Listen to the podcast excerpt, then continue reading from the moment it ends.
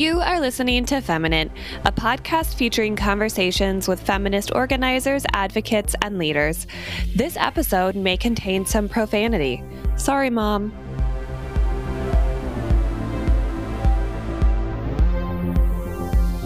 Recording.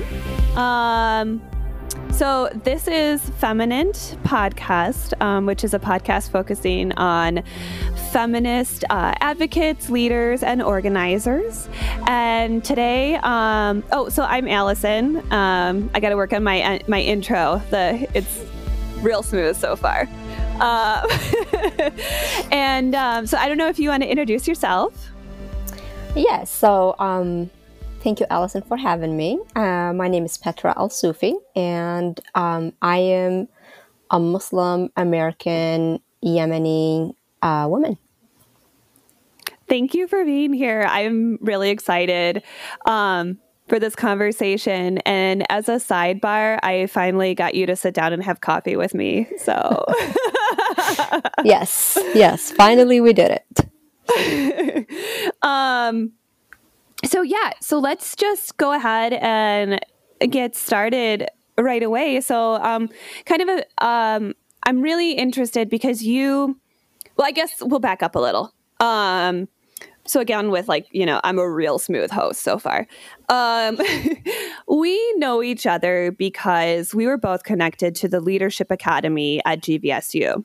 Yeah. And um, or Grand Valley State University for people who um, don't live in Michigan. Um, and I did actually end up being a member of the Leadership Academy a couple years after we met because I think I think when I met you, you were in the academy. Um, and I was working on a separate project with Gleaves, Gleaves Whitney. Yes. Yep. So, yeah, I think we overlapped maybe a year. I, I graduated in 2011. So I yeah, we yeah. definitely overlapped in the academy and then just our interaction with the Hauenstein Center um, mm-hmm. uh, at Grand Valley. You know, Lakers for life. Yeah, and and you have like, um, I mean, so you've always been connected with like excellence and leadership in my mind, and you've continued to live that out. So, um, you currently work for the Institute for Social Policy and Understanding. Is that um, is that work that you want to talk about, or I guess like, um, here's an open door for you to just talk about, yeah, whatever you want. Thank you. Well, first of all, that's very humbling. Um, just hear to hear you say that. Um, I have not actually always been connected to to I guess greatness and um, hmm. open doors I was fortunate enough to seize opportunities when I see them, and mm. um, you know, in in in in work to make the most out of those opportunities, not only for myself but for people around me. Um, and I think that's what made me very fortunate to connect with people like yourself, um, who are also passionate about things like that. Um, so yes, I work right now for the Institute for Social Policy and Understanding. Um, it is a, a research institute uh, that does mm-hmm. research on American Muslims. Um, I introduced myself as an American Muslim uh, woman mm-hmm. at the beginning. I'm also um, a woman who wears the scarf, or as we call them, you know, hijabis. Um, and I came of age after 9 11, so my identity is mm. shaped by that experience. Um, and especially going to school in West Michigan, you know, the Bible Belt of the Midwest, um, there were a lot of opportunities for growth and learning and sharing. Um, and that's actually where I learned about the Institute for Social Policy and Understanding. Oh, really? Um, yes, I, I, I learned about it at Grand Valley when I was taking a, a course with Professor Devin Dundalk, who's now at Aquinas, I believe. Um, oh, no, wait, that's where I got my first degree from. And he was te- teaching a class on uh, American religion and politics. And so, of course, we were talking about religious minorities and a lot mm-hmm. of other issues that I don't remember, unfortunately. Um, but that's where I came across um, the institute, and uh, it's an okay. organization that research the does a one of the projects we do is a, a survey, a general a survey of general public opinion of Americans from mm. you know all different faith uh, backgrounds um, on a lot of issues you know like civic engagement community related issues like divorce marriages disability um, and then um, you know discrimination um, and then civic engagement um, and what makes the institute stand out is it's the only one that actually include a representative sample of American Muslims. So you could find other data about American Jews, American Christians, you know, uh, non-affiliated in, in, with other organizations, but you don't find anything on American Muslims. So that's where we come in. Um, wow. To kind of close it up a little bit, um,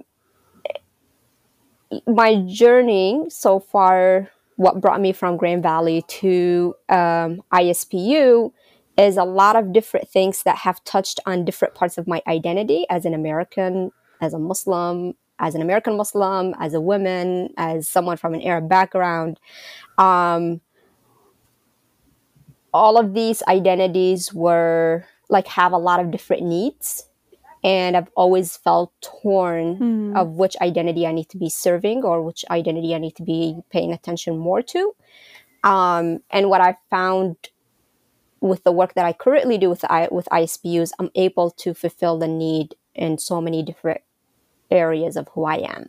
Um, so being able to serve the larger American community, which I'm deeply passionate about, especially protecting our democracy, and also serving mm-hmm. American Muslims, which you know that's my community, and those are people that I want to to really um, uh, be to you know to have the have the same opportunities that other people have if that makes sense. Yeah, yeah, absolutely. Um, that's really interesting that you know you're just that you feel like your directions are pulled in so many different places because you have these um, almost divisible parts of yourself. Yeah. Um, that's that's really interesting. Um, so if I can ask, um, because you had mentioned that 9-11, um, you know, you came of age after that. And I I sort of wonder, you know, also, you know, obviously that has probably played into how you see yourself um, as a person and also maybe how you think the world sees you or at least mm-hmm. this country in particular um, and I wonder how and if that has shaped your work. Like if you would yeah. be doing this if that wasn't a part of you. It's a really good question. Um, I think the short answer is I don't know if I I don't know. You know, right? Um, I, I remember when you know growing up, um, wanting just like a lot of other kids. I wanted to be a teacher, maybe a doctor, even a police officer, or all kind of random things that I wanted to be. Um, mm-hmm. But I don't know which one of them, if any, I would have picked um, as an adult if if 9/11 didn't happen. Um, I think my experiences. Uh, so yes, growing up after 9/11 did shape a lot of um, I think it shaped how people view me. You know, mm-hmm. it definitely shaped how I viewed myself and I how, how I continue to view myself. And that have changed. Mm-hmm. So mm-hmm. 9-11 happened and I was in eighth grade. okay. Um, you know, so it's like really like what is our understanding of the world as eighth graders? Um, and I think right. it's important to mention that I was in a very small predominantly working class white community. Um, and we didn't, we had a very small, um, small uh, Yemeni, uh, Yemeni Muslim community there. So that's already mm-hmm. part of the conversation, you know, as an immigrant, as an immigrant group in a predominantly working class white community. Um, and also as a young person, like you don't right. know, right? Um, remembering from you know, those few years pre and after 9 11, I, th- I, I was too focused on school and too focused on just mm. making a path for myself that I probably didn't realize a lot of things that were happening around me. Um, I was also very fortunate to surround myself with an extraordinary group of friends um, who we really mm. got each other back. Um, you know, they also happen to be white Christian kids. Um, we that's all that mattered. We were in that group as a middle school and high school kids, you know, when you're thinking people cared about sports or theater or AP classes or whatever, and that was our world. Um, I think what made it a little bit different for me is the questions I was getting from my teachers or from people around me that back then I didn't think too much of, but now that I'm an mm. adult and doing this work, I'm like, oh, okay, that's where this is coming from. Um, a lot of questions about Islam, a lot of questions about my country of origin, a mm. lot of uh, questions about, oh, so this group did this thing. How do you feel about it? Or how does your family feel about it? and just, you know, I took it as any other kid would take it. One, I was confused on why I'm being asked. Um, but part of it, mm-hmm. I went home and did as much research as I can to make sure that I come back to school the next day and have the proper answer for my teachers because I am my culture or my religious ambassador. That's how I saw myself, which was not really fair at all to place that uh, um, on me or on, on any other kid, but we didn't see an alternative. You know what I mean? Um, and what when I reflect on that experience now, um, my advice is don't ever do that to your students because some of the information I provided to my mm-hmm. teachers were horrible. like, just plain wrong. But I didn't know any better. Like, I didn't know what other information you needed. I was Googling them or whatever we were doing back then, you know, and Ask, coming asking Jeeves. Yeah, thank you. That's what it was. and literally just giving them the first article I found on the topic, oh not knowing if it was accurate, if it was not. Like, you know, now I know it wasn't. Right. You know, but that's what I was doing. Right. Um, so that was my experience then. Then in West Michigan, again, I stood out because it's West Michigan and it's predominantly white Christian. Mm-hmm I but I think I was sheltered to a degree because I was very very involved in everything on campus. And mm-hmm. so what that allowed me was uh, it gave me a platform to speak and to share mm-hmm. and to educate. So and then you know being a little bit more mature than an eighth grader or a middle you know um, high schooler i was able to to do more um, work on myself and who i am and connect with the right speakers and the right resource for information, right? Um, so I really right. seized the opportunity to share um, information about my culture and my religion with people. It was also the time that I was exposed to mus- Muslim feminism at Grand Valley State. Mm. And that's where I started learning about my religion from a theology perspective as opposed to a cultural experience. Um, and so that, that changed everything. Um, but I'll stop there. no, that's fine. I so I think that's extraordinary on two levels like first of all just to come like what kind of a teacher is asking a 13 year old to provide the information on a topic that's just insane um i think it was it, yes so quickly on that point a lot of teachers yeah. a lot of teachers i think mm, most of mm-hmm. them unfortunately were actually coming from good like with good intentions because they're seeing you I'm not trying to find excuses for them. I think they saw that student who is Muslim or Arab or Pakistani or black or whatever and somehow assumed you know more about this than I as a white male, whatever. But right. I think what they missed in that is one, you're talking to a kid. Two, you're mm-hmm. otherizing that kid. Three, it is your responsibility as a teacher I know it's not fair, but this is your job to actually go and do, like, if you don't know, which most of us don't know a lot of things about a lot of things, you have to go and find out, not ask a kid to provide you the information.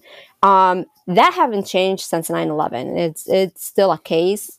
Mm-hmm. Kids are still being asked, and in, in certain situations, it's actually gotten worse um, mm. than than after 9-11. So just add that piece well, to no, it. Yeah, no, and that's a good point too, because like I shouldn't assume that it's out of any sort of particular animus. Um, so thank you for that. Um, but the other thing that really strikes me is that your reaction of, okay, yes, I like not not to just brush it off. Your reaction of, okay, I'll give you information. You know, your and your desire to to do that that strikes me as rather extraordinary. Yeah. Um you know? Yeah, I mean, again, I think I just didn't one I didn't know what the alternative was, you know, when I think hmm. there are there are a lot of a lot of points here. One is I grew up in a culture where teachers are extremely respected and valued. Uh, so when a teacher is asking you to do something, it's like your parents is asking you to do something, you know, you don't negotiate that. Right. Which I know that's not how most people operate, but that's how I operated. Two, um, I think I was old enough slash I have enough background as an immigrant kid and as someone who lived in a world where people just don't know about each other enough. And I'm talking on both sides, uh, like as an immigrant in, in, in, a community that you live in, um, mm-hmm. where misinformation really um, harmed a lot of people and prevented people from mm. being their authentic self.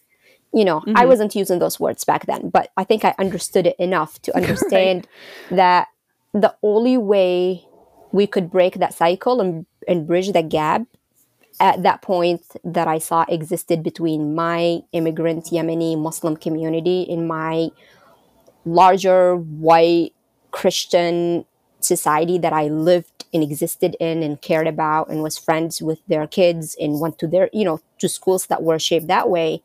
I saw a gap and I saw myself as someone who was kind of bridging that gap through teaching both sides about each other. Um, so that's mm-hmm. that's that's where you know, I'm gonna go home and ask Glee. I love that. oh my god, I, I completely forgot what it was called.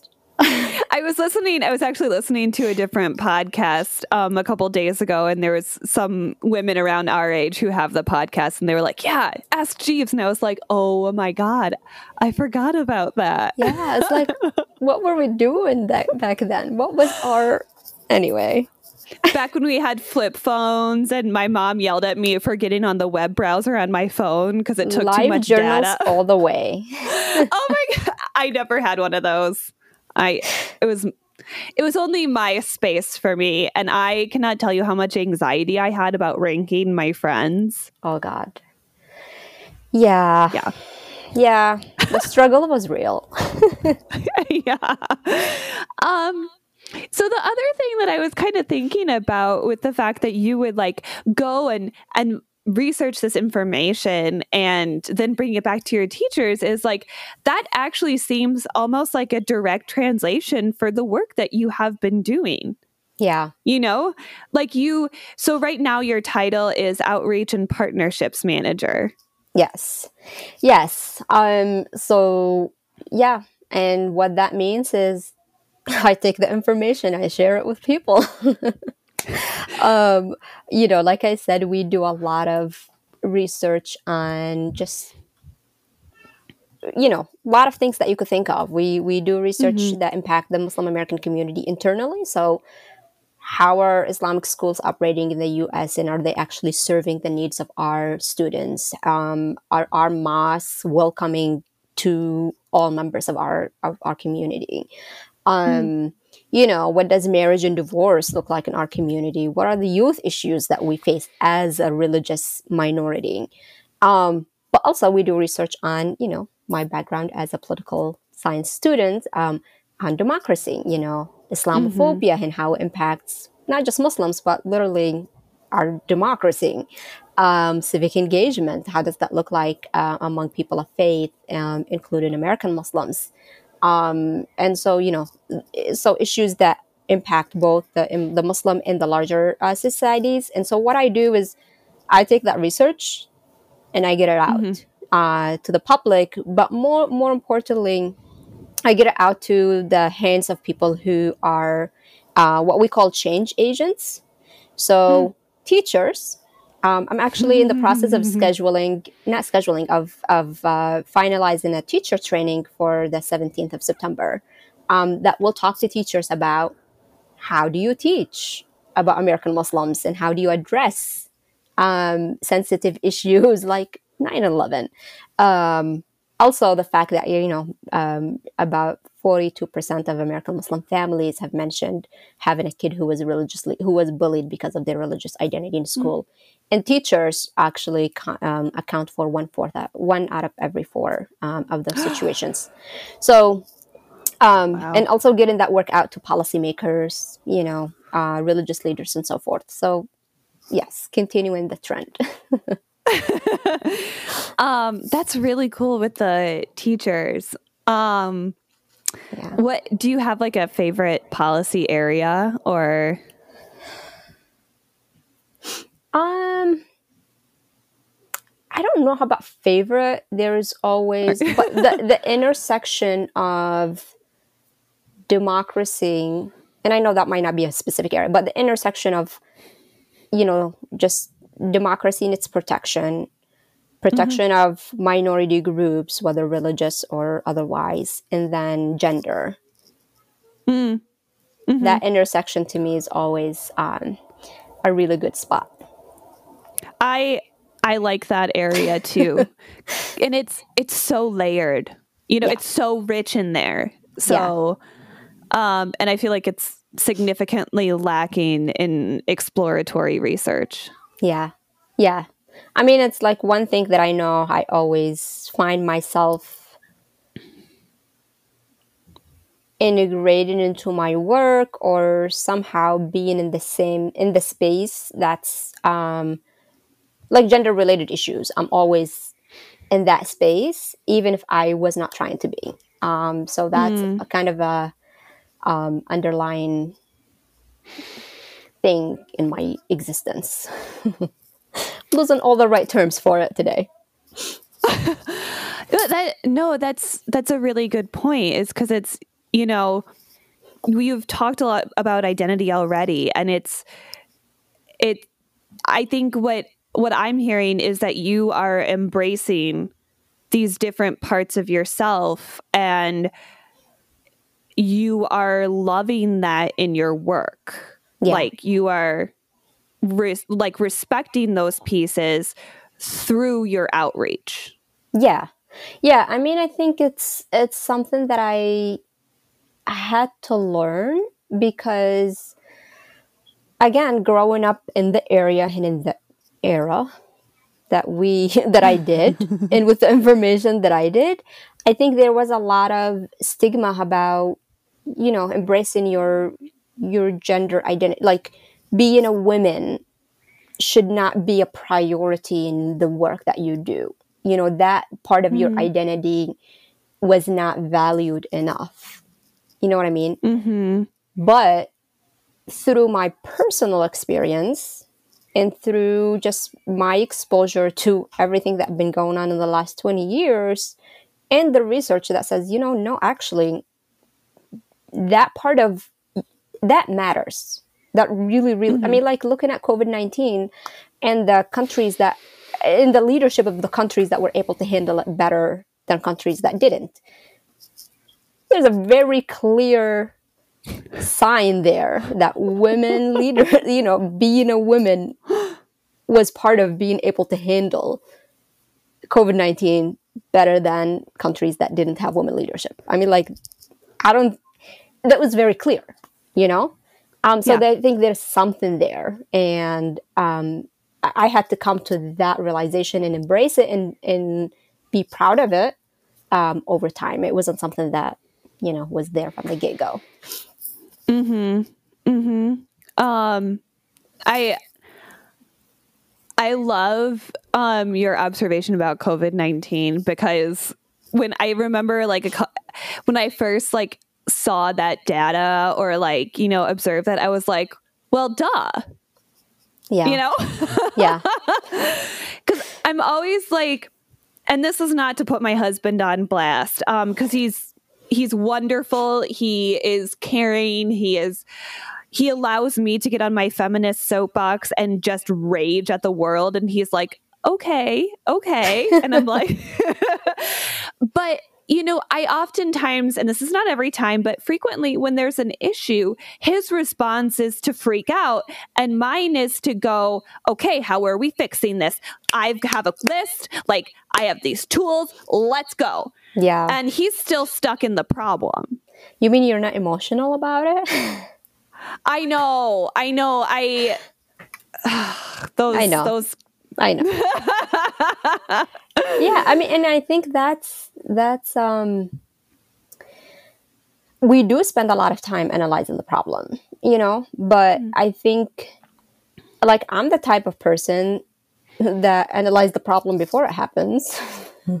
so I'm, you know, I'm the one who in a meeting or when we're planning, I'm like, so, um, what's our plan B just in case this doesn't work out? And um, have you really thought about that question? You know, this group is going to say this thing about this piece of information once it gets out. So I'm like, I'm the one who's predicting the worst before it happens. Not because I'm trying to be negative, but because, again, I have experienced it enough in my personal and professional life to know those things happen you are so much better off when you prepare for that.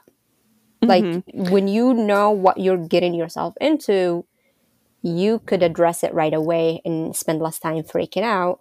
Doesn't mean I don't freak out. I do the freaking out after I'm done handling the situation, and then I go to my corner and like cuss the world out. But at least it's done. you know? Uh, yeah, yeah, absolutely. I think like one of my personal mottos is, you know, plan for the worst, hope for the best. Bingo. Just makes sense. Yeah.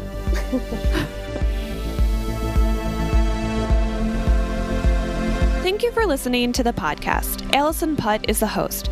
Matt Kaczynski is the audio wizard. Cassie Lee Kasner made the cover art. You can find the podcast on Twitter, Instagram, and Facebook as Feminent Pod. The website is feminentpod.com. That's eminent with an F, pod.com. If you want to support the show, you can donate on Patreon at patreon.com slash feminent or follow the show on social media or subscribe however you listen. Till next time.